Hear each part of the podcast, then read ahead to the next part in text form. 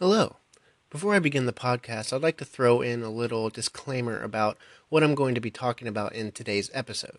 In this episode, I will be reading graphic descriptions of murder, violence, sexual violence, torture, and other things that are only suitable for mature audiences. I strongly suggest that if you are under the age of 13, or if you just feel like you won't be able to handle hearing descriptions of brutal serial murders, that you go ahead and turn off the podcast now. No harm, no foul, and everyone's happy. So, as always with this kind of content, listener discretion is heavily advised. With that being said, let's jump into the episode.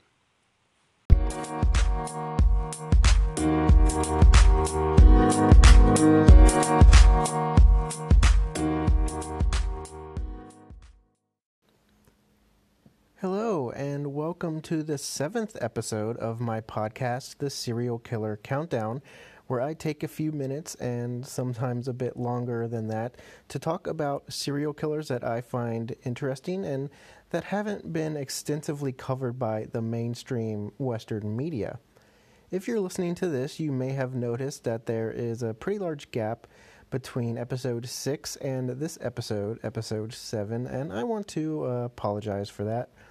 Um, in my time doing this podcast, I've always been pretty straightforward about just how part time this podcast is for me.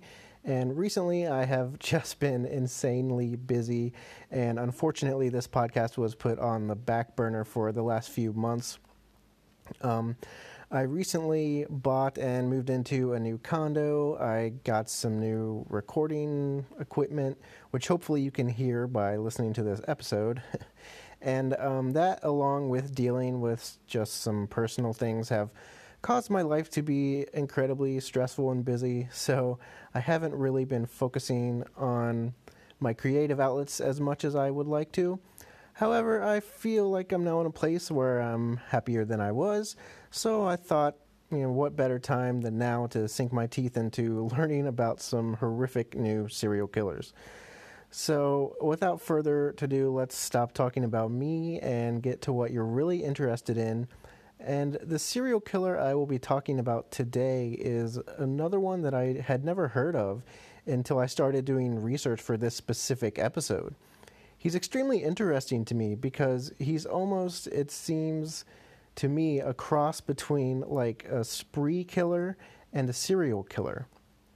And for those of you who may not know the difference between those two things a spree killer is a killer who kills two or more victims in a very short period of time, usually in multiple locations. There's almost no time between the murders, and the killer usually stalks from location to location, killing indiscriminately until he's stopped, usually by violence, whether that be the killer killing themselves or being killed by police. And it's actually pretty rare to bring in a spree killer alive just due to the nature of the killings. Whereas a serial killer is someone who kills three or more people over a much longer period of time. There's more forethought usually put into the crimes, and there's a lot of time occurring between each murder. And this is a distinction actually talked about in the new Netflix show Mindhunter, which, by the way, is a phenomenal new show that I've been just binging lately. And it's definitely one of my favorites from the past couple years. So definitely watch that if you haven't already. But the man that I will be talking about in this episode definitely strikes me as somewhat of a combination of those two types of killers. And his name is Yang Jinhai also known as the Monster Killer. Confirmed murders 67 murders throughout China, becoming the most prolific known serial killer in China since the establishment of the People's Republic of China in 1949, and possibly and probably the most prolific Chinese serial killer in history. Not only was Yang Jinhai a serial killer, but he was also a serial rapist. In addition to being convicted of the 67 murders that he committed, he was also convicted of 23 rapes as well. And these rapes are actually how he got his start as the criminal that he became. Yang Jinhai was born in Zhengyang County in Henan, China in 1968. And I apologize if I mispronounce that or anything in this episode. Um, but he's born to one of the poorest families in his entire village. And at this time, being poor in China was definitely not easy. Not that it's ever easy, but in the 1960s, you can only imagine that it must have been even worse. So, not only is his family one of the poorest in the village, he's also the youngest of four children. So, you can imagine what that was probably like. I mean, talk about being the forgotten son, being born to an extremely poor family with three other children ahead of you in the pecking order for things like clothes, food, or toys, if they even had any, uh, etc. And all that makes his decision to run away from home at age 17 pretty much expected. Um, he refuses to go back home when his family finally contacts him and instead decides to travel around China finding work as a laborer. And he would use this anonymity as an asset when he started committing his first crimes having no real route to where he was living at the time, he could just commit crimes and then flee the area, making it extremely hard to realize that the rapes were being committed by a single person by the police and making it that much harder for the police to catch him. However, in 1988, Jinhai is arrested for theft and sentenced to labor camps in Hebei, China and this is his first real run in with facing consequences for his lifestyle. After he was released, he was again arrested for theft in Hebei and once again sentenced to a labor camp in 1991. He's eventually released again, and this is when his crimes begin to escalate away from theft and into rape. And in 1996, he's arrested for attempted rape and sentenced to five years in prison However, he is released two years early in 1999. And this is kind of notable to me that this is really his first experience with real prison. Um, his earlier crimes were punished by being sent to labor camps rather than a standard prison.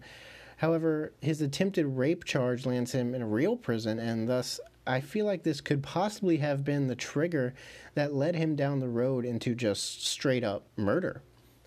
And we can clearly see his crimes escalating as the years go on. He starts with theft and then progresses to rape, and finally, when he's released from prison in 1999, this will be when his murders finally begin. Beginning in 1999, Yang Jinhai went on a murder spree, the likes of which had never been seen before in China, and perhaps will never be seen again. Jinhai stayed primarily in the Anhui, Hebei, Henan, and Shandong provinces of China to commit his murders, which were brutal to say the least. His MO was that he would wait until nightfall and then break into his intended victim's home. At this point, while his victims were asleep, he would stalk from room to room, massacring the occupants with tools found in the house, whether it was axes, hammers, shovels, etc. He would go from room to room, bludgeoning and killing every single person until they were all dead. He was known to kill entire families in a single night. At each separate murder, he would wear new clothes and shoes that were much larger than his normal foot size to throw off the police.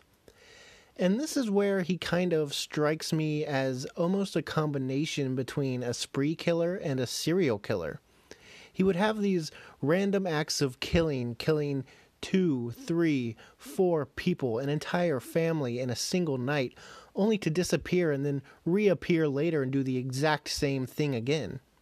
His killings seemed to happen in bursts, exactly like a spree killer, except he would then stop for a while and then do it again, exactly like a serial killer, which is fascinating to me. And I have to wonder if this contributed to his elusiveness. Something like this had never been seen before in China and perhaps even the world. And so it was kind of unthinkable that a single person was committing these crimes. Not only did Yang Jinhai attempt to murder everyone at each house he picked, but sometimes he would rape the women as well. In one particularly brutal incident, he killed a father and a six year old with a shovel and raped a pregnant woman at the house as well. This pregnant woman would survive this attack, albeit with serious head injuries, and I have to wonder if her being left alive possibly contributed to him being caught later down the line from from the police interviewing her. But Yang Jinhai continued his murder and rape spree in China until late 2003, when astoundingly he was arrested by police only because he was, quote, acting suspiciously during a routine inspection of, and, and I quote again, an entertainment venue, which I take to mean a club or a gentleman's lounge or something of that sort. Amazingly, when police take him to the station, he confesses to 65 murders and 23 rapes throughout China during the last four years. The media, of course, having never seen anything like this before, immediately spring on it and give Yang Jinhai the name the Monster Killer which to be honest is not a nickname that I particularly like. It kind of makes him sound like he's almost some kind of a superhero or something who kills monsters, not that he is the monster. Like behold the monster killer. I don't I don't know. It's just it's not one of the better nicknames, especially because it can be misconstrued like that. But originally police thought he was just lying or trolling them or messing with them, but they began to investigate and they realized that much of the DNA that was found at many of the crime scenes did in fact match Yang Jinhai perfectly. And not only that, but Jinhai was also found to have contracted HIV from one of his victims, whom he raped and then killed. While in custody, Jinhai is found to have committed two more murders than he confessed, bringing his total to 67 murders. And because of the wealth of evidence present and his confession, Yang Jinhai is found guilty of all 67 murders and 23 rapes and is sentenced to death by firing squad on February 1st, 2004. 13 days later, on February 14th, 2004, Valentine's Day, Yang's sentence is carried out and he is executed. Now, I don't really know how fast death row sentences, are usually carried out, but 13 days later seems incredibly fast to me. You always hear about death row inmates at least in the United States, waiting years and years in prison before being executed, if they even get executed at all before they die of natural causes. So 13 days for an execution seemed very quick to me. It's almost like they just fast tracked it.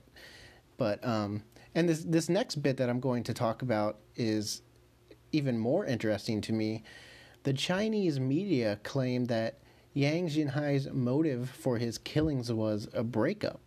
It was, quote, revenge against society because his girlfriend left him. And this never really made sense to me. His killings didn't give off the feeling of a scorned lover. He didn't just kill women, he didn't kill women that resembled his ex girlfriend or anything like that. He just killed random people and random families. And when he was actually asked about his motive by the media, Yang Jinhai was quoted as saying, When I killed people, I had a desire. This inspired me to kill more. I don't care whether they deserve it, deserve to live or not. It is none of my concern. I have no desire to be part of society. Society is not my concern. And this strikes me immediately as just a sociopathic, possibly narcissistic killer. He obviously has no remorse. He has no concern about the people he killed. He killed because he wanted to. I mean, he explicitly says this. He says, you know, I have a desire to kill. And because he felt that desire, he just did it. And that makes much more sense to me than this scorned lover narrative that was pushed by the media. Yang Jinhai enjoyed killing and raping, and that's all the motive that he needed.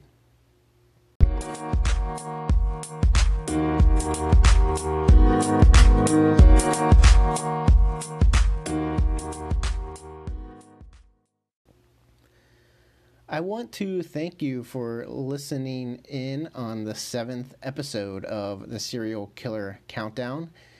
This episode may be a bit shorter on details than other episodes I've done before because, well, to be quite honest, there really isn't a ton of information out there about Yang Jinhai, at least not that I can find or read. A lot of it is in Chinese. But I still found him very interesting anyway and wanted to share him with you. And also, thank you for your understanding of the very long gap in episode uploads. Uh, this is still going to be a very part time podcast for me, and I will keep uploading episodes whenever I have time. So I don't want anyone to think that this podcast has just been abandoned if there are any other gaps um, between episodes. But so far, the amount of support that this podcast has gotten is way more than I initially thought it would receive. My just my first six episodes have already been downloaded almost four thousand times, which is totally crazy to me. Uh, I want to, you know, I want to say thank you so much for listening, and I also want to thank anybody that has rated this podcast on Apple Podcast as it currently has a rating of 4.8 stars. Not, there aren't too many ratings, but 4.8 stars, I mean, that's awesome to me. So uh, I guess all this is just a roundabout way of saying thanks for listening. And if you'd like to contact me for any reason, uh, you can definitely reach me by email at skcpod at gmail. That's skcpod at gmail. Um, I had social media for the podcast for a while, but it just really wasn't for me it wasn't doing much for me. So I only have my personal Twitter account now. Um, but if you'd like to follow me there, email me and let me know. But uh, anyway, thank you and have a great rest of your day.